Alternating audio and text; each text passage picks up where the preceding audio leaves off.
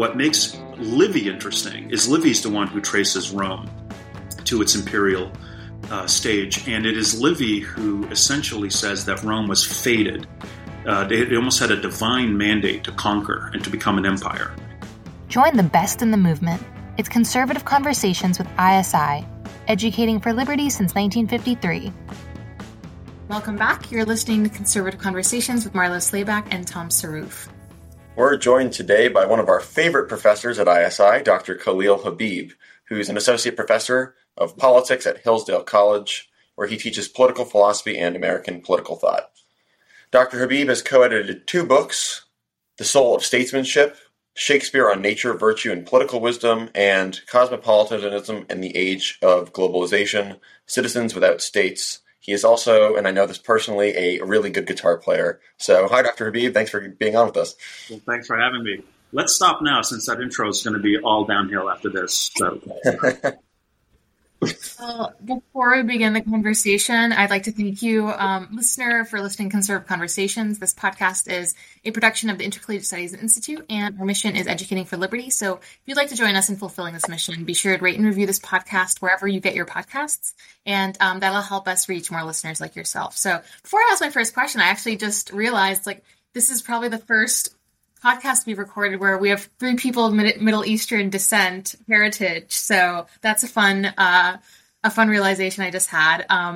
But I wanted to, more interestingly, ask about your upcoming book, Dr. Habib. So it's on ancient Rome and political philosophy. And, I know Polybius is a big part of that, a significant part of that. And he's someone who doesn't get enough attention in classical political philosophy, as you were telling us before we started this podcast. So, or before we started this episode recording. So if you could tell us a little bit about the book, about Polybius and what makes him interesting to you as a thinker, especially given the context that you were just explaining to us. And perhaps you can frame the conversation surrounding that for a listener who might not be familiar.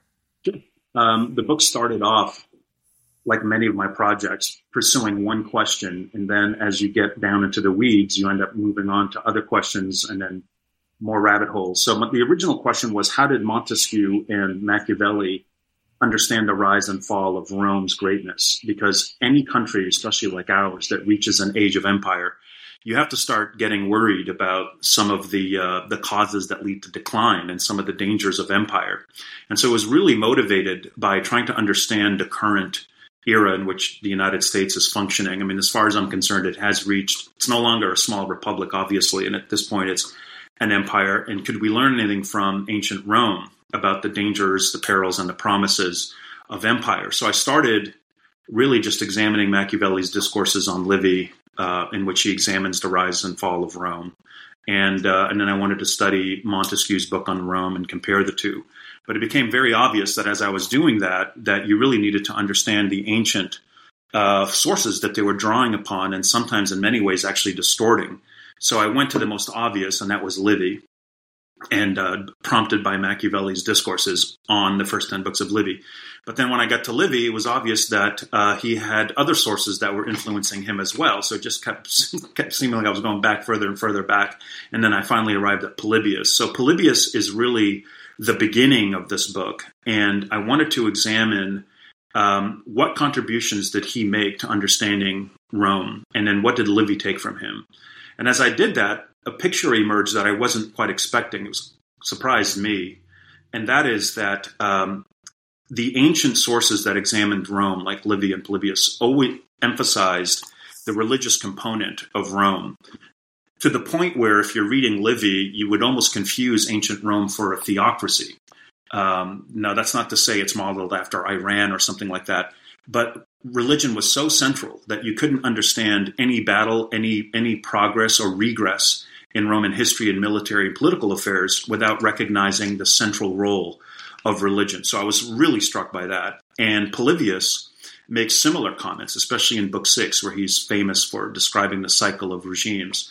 So what started off as a book just looking at Machiavelli and Montesquieu and their emphasis on Roman institutions, suddenly this really sharp contrast began to emerge, that Montesquieu and Machiavelli aren't as interested in the religious component. They seem to make the institutions do far more heavy lifting, and in Montesquieu's case, the science and technology and progress of Rome seems to come to the foreground. And so suddenly a tale of two Romes emerged, that the ancient Roman Republic was really fated to conquer the world as an empire because of its religious core. You would never see that in Machiavelli or in Montesquieu. So that was really surprising. And so I felt I had to expand the book. And so it became a book about basically two ancient thinkers on Rome and two modern thinkers. But there's one other key feature. Along the way, I started teaching Lucretius's On the Nature of Things. And he was, of course, discovered or rediscovered sometime around the Renaissance. And he had a massive influence on Montesquieu and Machiavelli. One of the things I noticed there is that Lucretius is also obviously interested in Rome. But he's an atheist. There's nothing controversial about that. And he's a materialist. There's nothing controversial about that either. What's interesting about him is he wants to move Roman politics away from religion and the fear of the gods, and to move it closer to Epicurean philosophy, which is a philosophy of atheism grounded in materialism. And once you see him as a turning point in Roman intellectual thought, you'll suddenly see that Machiavelli and Montesquieu are actually building on Lucretius. They're attempting to found a political science on Epicurean grounds, which is really novel because Epicurean and Lucretius doesn't have a political science to speak of.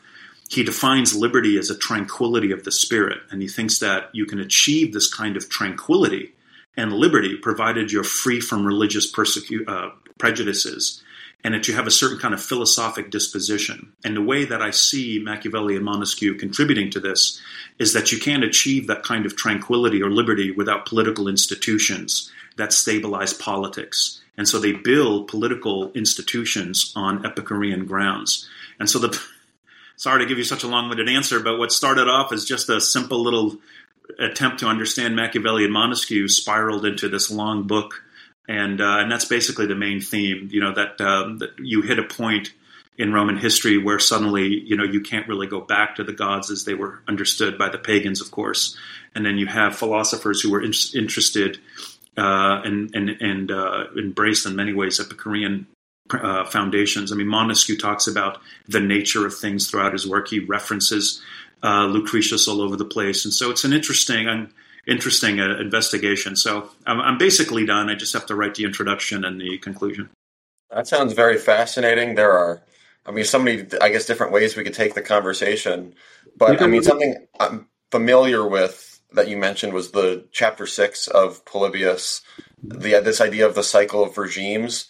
And I want to connect it to what you said about how Rome was destined in a way to become an empire, because that's not, at least in that part, where he's talking about the cycle of regimes, he doesn't mention the regime in the relation to, I guess, a city-state or like a, I guess we, in the modern parlance, we'd call it a nation-state, but between that and an empire, which has, you know, colonial or imperialist holdings, but there's almost a cyclical progression throughout history that you could see. Athens, obviously Rome, Britain, the Ottomans, the Holy Roman Empire, the Habsburgs, arguably America today as an empire.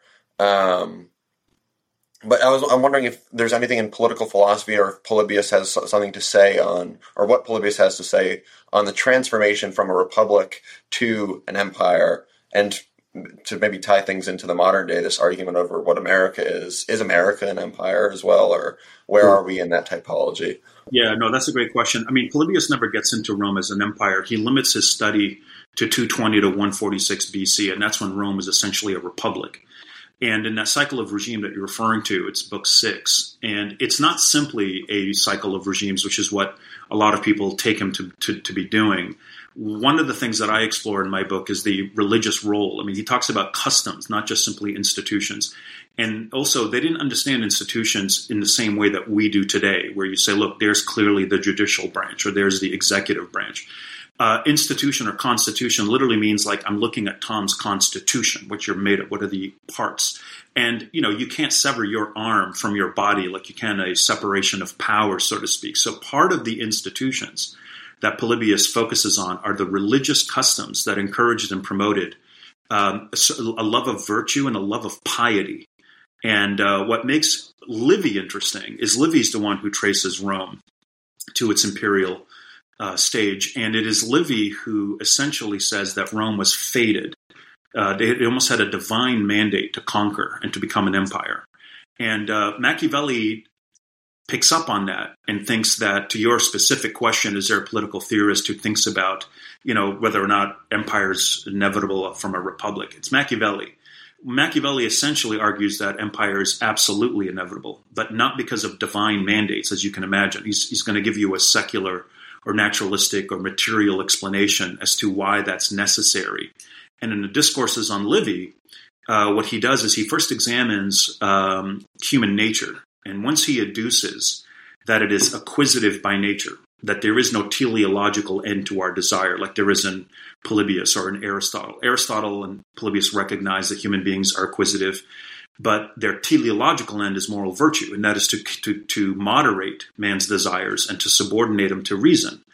And but with Machiavelli, there is no teleological universe. It's just man's infinite and insatiable desire to acquire. Well, if that's true, then the only regime that would suit human nature would be an acquisition, a regime that acquires.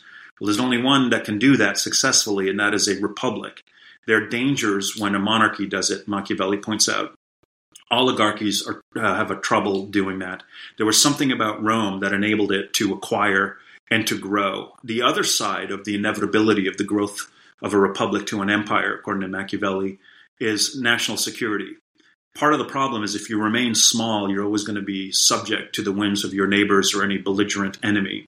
And so the other aspect of Rome's necessary growth, and from Machiavelli's perspective, any good republic is bound to grow into an empire, is the inevitable necessity to expand the influence of your security as much as possible so that you can secure your territory. That's why people like Montesquieu are interested in questions about a confederated republic. How do you maintain some degree of republicanism in a understanding of politics that requires extensive growth?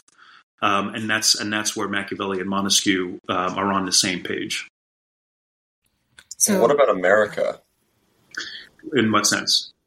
I guess we were founded as a republic. Right. It sounds like Polybius. I know Montesquieu is very important to the founders. Right. As the Federalists say, I mean, the Anti-Federalists thought that there was a possibility to maintain something like an ancient republic.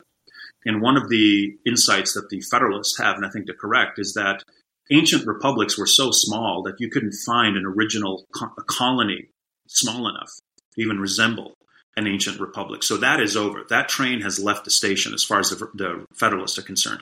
Even in the first Federalist paper, there's a whole question of whether or not we're going to become the most interesting empire in the world. They took Roman names on. The size and already of what they wanted to ratify in terms of territory was already significantly larger than anything resembling an ancient republic.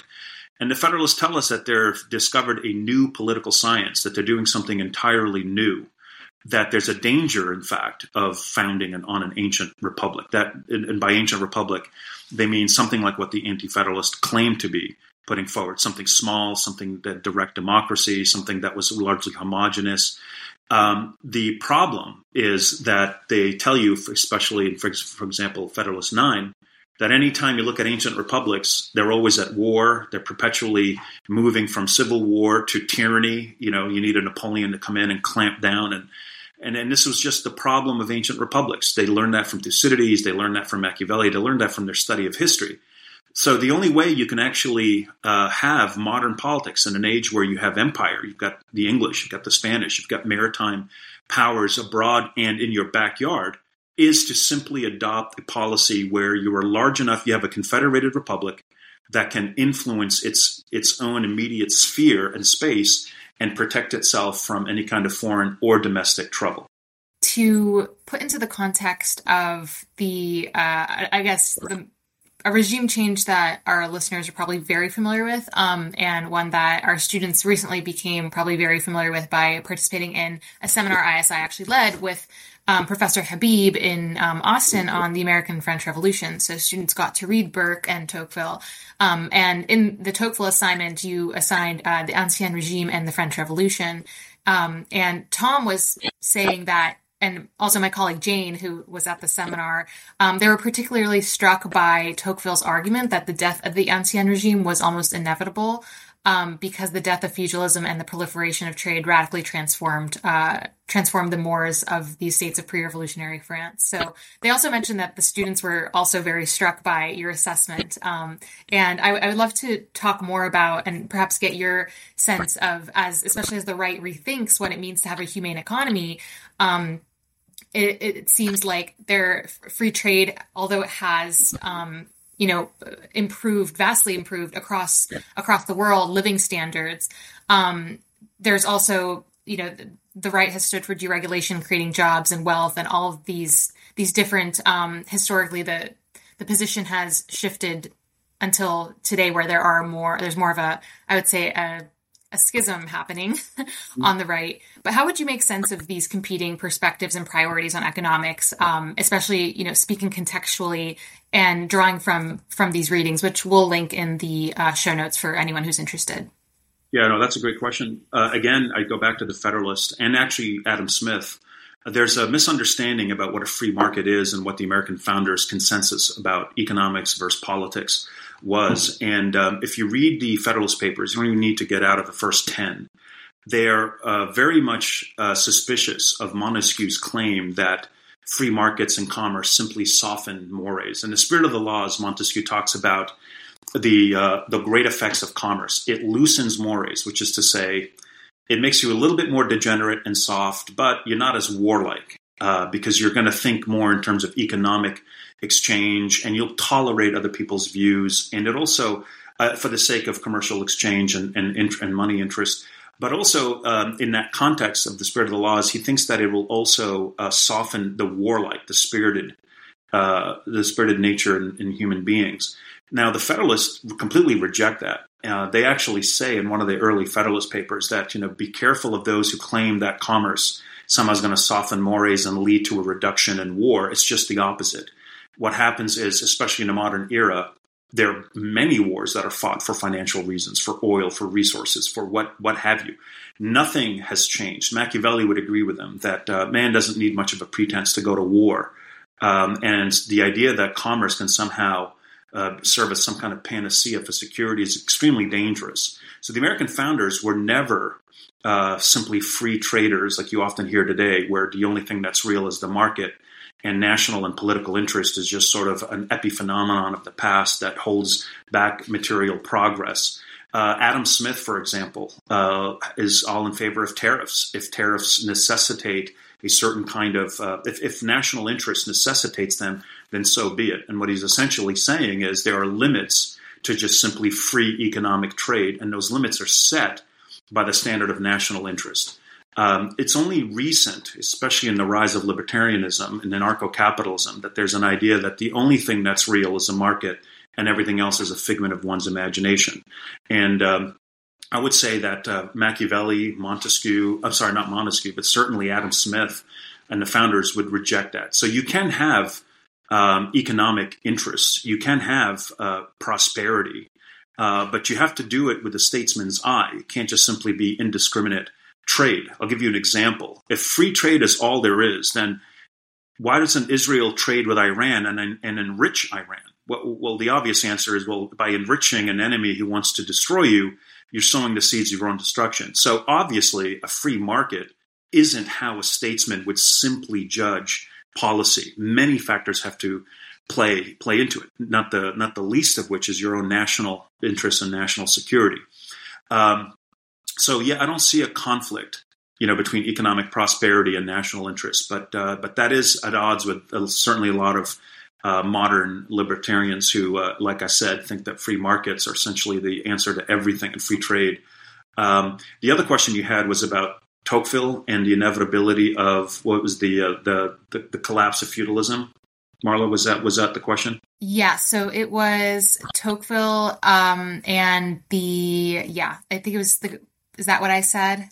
The death of feudalism and the proliferation of trade. Your question, and if I captured it correctly, let me know. In The Ancien Regime, a book that Tocqueville wrote about the French Revolution, he points out that the French Revolution was inevitable, and one of the reasons why it was inevitable was because France of all European countries had destroyed its feudalism before any other nation in Europe.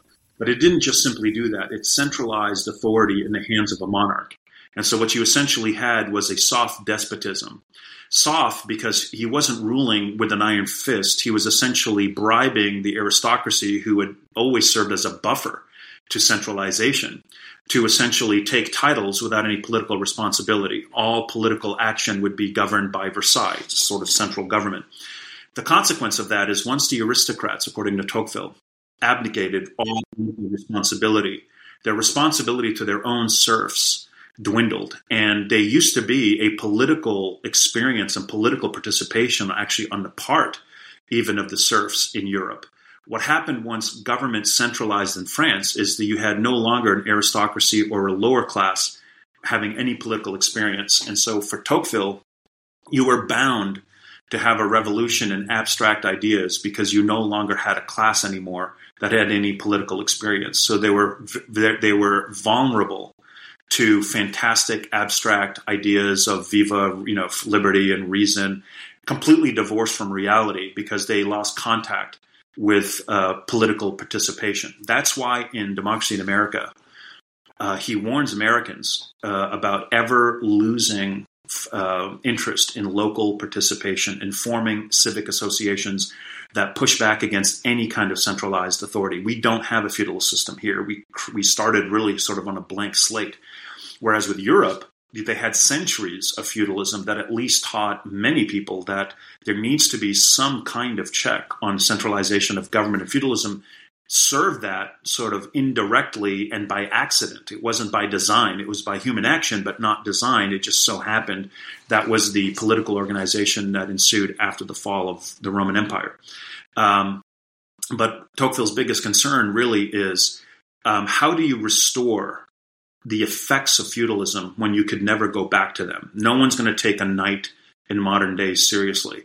Monarchy is at this point is just celebrity. Nobody takes it seriously as a real institution. So what you have now is really either some kind of republicanism or democracy or tyranny, as far as Tocqueville is concerned. So how then do you restructure or reassert local participation when you no longer have feudalism? You no longer have the three estates. You don't have a distinct church, a distinct aristocracy. And he believed that America held the promise for that. He held up America to the French and pointed out that what made America so unique, unlike the French Revolution, is that it was founded by Christians with an English past of civic and local participation. And he says these early American Puritans did something that no one in France ever dreamed was possible, and now was combining Christianity with liberty. In the French Revolution, the revolutionaries hated the church, hated its hierarchy. They wanted to destroy it as much as possible. They didn't like any kind of hierarchy. They were driven by this egalitarian utopia that you could have a world in which no one was politically better off than anyone else. The danger with that is that for Tocqueville, America showed that you need Christianity and you need the idea of political participation to have the kind of freedom that is now the only one available in the modern world. Now, why Christianity? Like, why introduce that? Two reasons. He wanted to correct Europe's disdain for Christianity because of the Enlightenment. This idea that you could found on just sort of this Cartesian ego or individualism, and that would be enough to just be able to govern your life. And he showed that that is absolutely impossible and will actually lead to tyranny, because you would create a society of weak individuals who would be too weak without a class or an estate to support them to stand up to any kind of governmental overreach. And you're seeing a lot of that today. Now, what Tocqueville saw in the Puritans and the Christians was, because they were unfree in their morals, in other words, they could distinguish license from liberty, they already had the habits, therefore, of self-governing. They could govern their own desires. That was a prerequisite, as far as Tocqueville was concerned, for the next step, which is to govern your life. So if you can't govern your own appetites, you're not suited for liberty. And Tocqueville believed that Christianity, more than any other religion, was the best religion to equip human beings with the mores necessary for an era bereft of any kind of feudalism and with the potential tyranny of government and the tyranny of the majority on the horizon. And so he did everything he could to encourage faith in Catholicism. He believed also that Catholicism, as long as it may remain true to its magisterium and didn't cave to the modern world, will always attract those in the modern world who are sick of just materialism or individualism, or need some kind of order. They need some kind of hierarchy. They need a rich intellectual and religious tradition. And so he thought that the future looked bright for Catholics. He did like the role that Protestant religion played in educating the young females. He felt that it gave them a little more degree of freedom, so that they had a sense of choosing their own husbands. They weren't cloistered like they were in France and under Catholicism. So he saw the pros and cons of each religion and wanted to encourage them as much as possible. I want to pick up on the thread and dive deeper into the French Revolution, because over the weekend I saw the new Napoleon movie, and I thought it did a great job of capturing the sort of chaos and almost like hilariousness of the French Revolution. Obviously, many people died, but like it was so chaotic, it was almost funny, and it was, I think, it was in a way mocking. I don't know whether that was intended or not. If the whole thing was just meant to be a little bit of a funny movie, but I was sort of on a serious note. Something that jumped out at me was like after the terror, they depose Robespierre, and then they have this committee, but sort of foreign affairs takes a role. So in the movie, Napoleon leads the battle at Toulon to take back the this fort, and they basically kick the British out. And at the end of the battle, which is successful, and everyone should go watch this movie. The battle scenes are incredible. But after this battle, all of the soldiers have their rifles up, and they're going, "Long live the Republic! Long live the Republic!" And then 5 years later, once Napoleon has a coup and then installs himself as the emperor, everyone starts shouting, "Long live the emperor." And I just sort of jumped out at me, like, how do you go from being a nation that's saying, like, "Vive la France, down with the Ancien Regime, long live the Republic," and then 5 years later you're shouting, "Long live the emperor"? Because, like, in America, that would have never happened. I mean, maybe I guess it would have if Washington said, "I'm the king now." People might have gone along with it. But sort of, I guess, how do you transition from, I guess, jealously guarding your liberties of the people and of democracy against a king to now being champions for another king? Yeah, I think what that shows you is that their instinct all along was for God. They wanted something that was transcendent. It's just that they were corrupted by the Enlightenment, and they were corrupted by the lack of any political experience that centralization robbed from them. Now, the reason why there had to be a Napoleon is for the same reason the Federalist warned us about ancient republics. The problem is once you have chaos or anarchy, which is what ensued during the French Revolution, you're going to need a strong hand to then reinforce order. It's the same thing you find in the Middle East. You go in and you're thinking you're going to have a regime change and you're going to have liberty just popping up everywhere. And once you give them the right to vote, who do they elect? Religious people. They don't want a democracy. Or they end up being once again falling back into despotism. Tocqueville's main point in that work is that if you don't have centuries of political habits and religious habits to temper human desire, and to encourage self-rule, self-governance, you're always going to have a revolution that leads to anarchy that will then require a tyranny to restore order. And that's what happened in the French Revolution. I recently finished a book. I think we plugged it on the podcast before because it took me a while to read because it was like 1,000 pages long and I have a child. So it was really informative of kind of, there's these continental differences that, like, literally continental differences between the Francophile Bolsheviks, who certainly drew from, the Paris Commune and the lessons of that failure, but also the successful French revolutionaries, between their revolution and the French Revolution. And, I mean, the Russian Revolution was hugely impactful for the 20th century, and also even, the conservatives, the neoconservatives, and a lot of the progenitors of what we would think of as conservatism today, for that ferment, a lot of them were at least, influenced by Trotsky in a past life. But something that kept coming up in the book is this mention by a lot of I think Gorky was one of them. So a lot of the, like, intelligentsia, the Russian intelligentsia, commenting on how Asiatic Russia was, and some of the cultural elements of the war that or of the revolution that were almost scandalous to them. These people who otherwise were very, they wanted to see the French Revolution take place in Russia, but when it played out, it was much more almost barbaric was the language a lot of these revolutionaries would use. And it's something that I've been meaning to look more into is kind of, what was perhaps the difference was it religion? Was it the fact that a lot of Russia it's a huge, vast continent with a lot of peasantry? What would you say, and, maybe drawing from your knowledge about the French revolutionaries and just everything from the geography to the cultural practices, the religion of France at that time in the 18th century, what about the Russian Revolution? How should we, especially as conservatives, think of this revolution that didn't happen, I guess, too long ago, comparatively speaking, but also what were the on the ground, the setting in the late 19th century, early 20th century that made it so much more.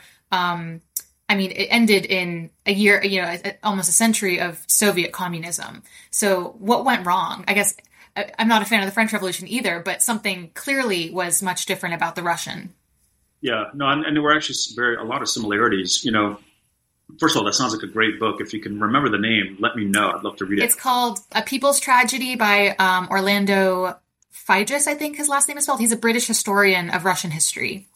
Okay, yeah. No, I'd love to take a look at it. Have you ever looked at Tolstoy's War and Peace? He actually anticipates I just ordered it. Mm-hmm. Yeah, I think you're going to find a lot of your answers there, believe it or not, because one of the things that Tolstoy is reflecting on, and he's an enlightened thinker. And at the time, before he became an Orthodox Christian, at the time he was heavily influenced by Rousseau. And he used to apparently carry a little pendant with a picture of Rousseau in it. It was his god. Now, why is that relevant? Rousseau was a counter-enlightenment revolutionary. And one of the things that Rousseau denied was one of the main premises of the Enlightenment. And that is the more you spread enlightenment, the more you're purifying morals and the more you're actually going to bring about freedom. Rousseau thought this was a naive picture of the Enlightenment and that it would actually lead to the opposite. It would lead to things like the French Revolution. And I'm drawing on Rousseau's first discourse. So one of the things that Tolstoy brings up in War and Peace is, and he's fully aware, he mentions many of the philosophers, he mentions the European Enlightenment, and he fears that Russia, like the French, are going to go jump all in on the French Revolution and not recognize that, like Burke did, that each people has a cultural inheritance that forms its character. Some people are capable of that kind of liberty and some are not. It would be like prematurely letting your child out of the house and drive. They have no experience on the road. You don't want to hold them back. You want to see them flourish, but it has to be at the right time and for the right reason, with under the right guidance and what have you. And one of the things that Tolstoy points out is that the Russians tried to experiment with the Enlightenment by the liberation of the serfs. The serfs in Russia were different from what the French had. If you read The Ancien Regime by Tocqueville, when the aristocracy and feudalism in France existed, there was no such thing as a serf without political experience. There were political duties and obligations on the part.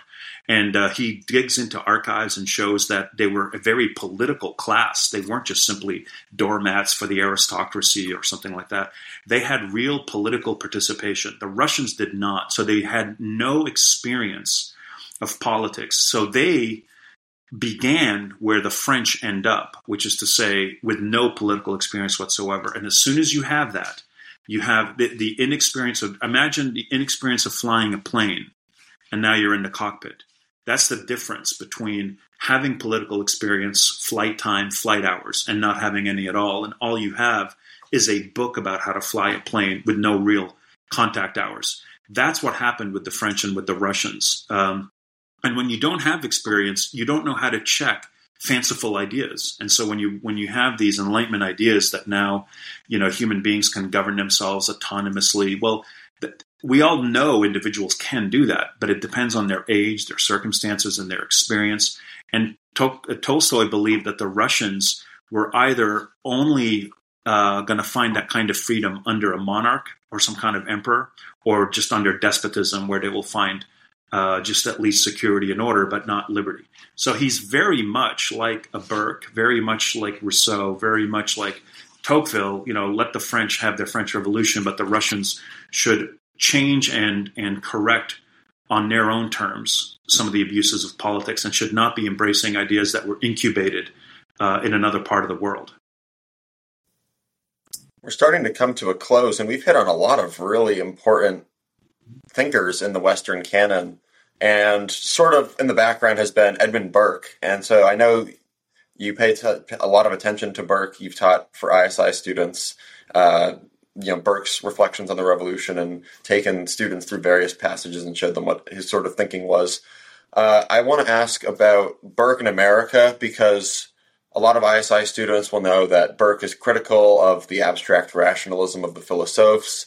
But as a sort of, as a statesman, he ends up being a defender or supporter of the American Revolution, in spite of some Enlightenment influence in America. But I guess a sort of a two-part question is if you could explain a little bit more why Burke would find a cause to champion in a new country that claims for itself to be on the basis of the laws of nature and nature's God. If you could dive in a little bit more on that. But then I guess there's a sense in which we've had, America's had a sort of French Revolution. It hasn't been as bloody or as violent, but like a revolution in ideas, from what the founding is to where we are now. Obviously, I think a lot of people who would say that like the country's pretty unrecognizable, both politically, you know, socioculturally. But so, A, why Burke would have championed America if it has similar themes to the French Revolution, but then also what we need from Burke today, like what Burke could tell us about solving our problems today.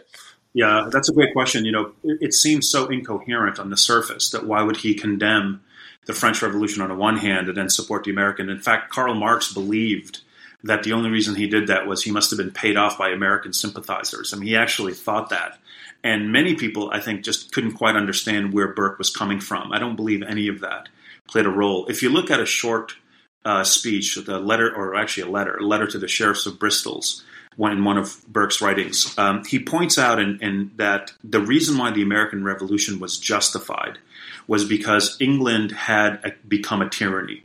There was this view among the English that Parliament had such extreme and such total authority that to slight Parliament in any way was like going before an angry God, sinners before an angry God. And so what ended up happening was the sympathy, the affection between the Americans and the English broke down. And as a result, England became a tyranny. I mean, Burke essentially accuses the English of tyrannical behavior, and he feels that no people should tolerate a tyranny. And so that the Americans were genuinely justified in breaking with England. He didn't think that the French were justified. He felt that as a monarchy, there were still opportunities for the French to actually draw from their own tradition certain reforms. And so he highlights in his reflections on the French Revolution how England did that at one point. You know, that the Glorious Revolution was such a situation where there wasn't a complete break with the past. There was a mending of ways in the way that a weaver, you know, would find like a hole in your garment. It wouldn't pull the whole thing apart, wouldn't start all over, but would just simply mend from what is there. The other reason why he supported the American Revolution is that he also believed that the Americans were very different from the French. The Americans did have, they had political experience. He doesn't really talk about their abstract ideas. He doesn't talk about, you know, the natural laws you point out, and the laws of nature and the laws of God, and the nature's God. What he's really looking there is trying to show sympathy with the Americans, that when England overreaches, when Parliament becomes the equivalent of an angry God before sinners who've slighted it, then the real issue isn't so much condemning America as much as fixing what's wrong with England. And England needs to curb that appetite of tyranny. And that was Burke's real concern. So I hope that's helpful. Now, as far as what we can learn from Burke, you know, Burke is excellent for a number of reasons. Every thinker, I mean, regardless of where the positions are, has something to contribute. I think Burke's greatest contribution is the recognition that affection among citizens is crucial it builds a political body that does that creates a certain kind of harmony that isn't just simply relying on law, coercion to bring about order. And he speaks about the importance of traditions like chivalry, which for us is just comical and stupid. But for him, that really created a moral imagination that created a certain kind of sympathy and desire to help, to correct any desire to abuse power, always help those who were in need. And he felt that there was a certain kind of moral imagination contained in certain traditions, especially, like I said, in the tradition of chivalry, that helped to reinforce affection. And I think in our age, where especially the left is so interested in creating conflicts over any conceivable difference, it literally goes against what Burke believed was the source of finding some kind of common ground among citizens. You don't want to demonize, and which is what the left does today. And this is what was going on during the French Revolution. They wanted to, and England did it. England, when Parliament became this absolute god, so to speak, it would strip Americans of any kind of dignity. It even hired Germans to go out and kill Americans if they could find them. And so that demoralizing of a human being, stripping them of any kind of dignity, paved the way for justifying terrible tortures and death on them.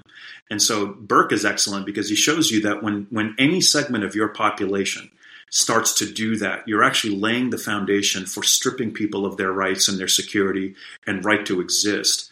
And we don't have that kind of rhetoric anymore. We just simply assume it's party politics and it's just people trying to get ratings and it's just people trying to get attention.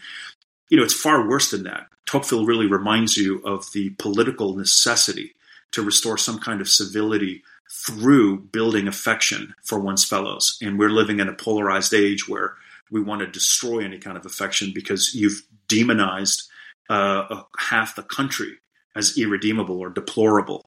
And Burke would warn against such things, that lays the foundation for tyranny, because if you really are living among evil people, then tyranny is justified in clamping down on them. And Burke feared that what happened to the English with respect to the Americans could potentially happen to England if it ended up taking on the manners of the French Revolution. So I think he was excellent for our day for that, to just draw attention on how important civility and affection are for a good, healthy political order. Well, thank you so much, Dr. Habib. That's a perfect note to end things on. I actually love the prospect of doing like a lecture or something on chivalry, the moral imagination, because I think that's a term that I would love to unpack, because it's one that Kirk also really liked a lot and drew from Burke. And we've held events on the topic before in the context of art. So I think the political imagination, as you mentioned, is also something that needs, generationally honed. So it's been a pleasure to have you. And if listeners want to read more of your stuff, perhaps pre-order your book when it comes out, follow you, where can they find you? Right now, I'm not on social media, but they can find me on the Hillsdale Politics Department. There's a list of a very short list of things that I've published. The book isn't ready to go out yet. I'm still trying to wrap it up. I'm hoping to make more progress over the spring and definitely by the end of the summer. But I'm sure it will be listed on our faculty website. And my email is there if anybody has any questions or follow-ups. I'm more than willing to engage in any kind of back and forth as well. So it's an honor to be with you guys. Thanks for having me. Excellent. Thank you, Dr. Habib. And also for any students listening, Dr. Habib will also be lecturing and teaching at our honors conference, our premier student conference, which will take place in August of 2024. So if you're interested in applying, go into isi.org and you'll find an application there. Those are due February 4th. So we hope to see yours.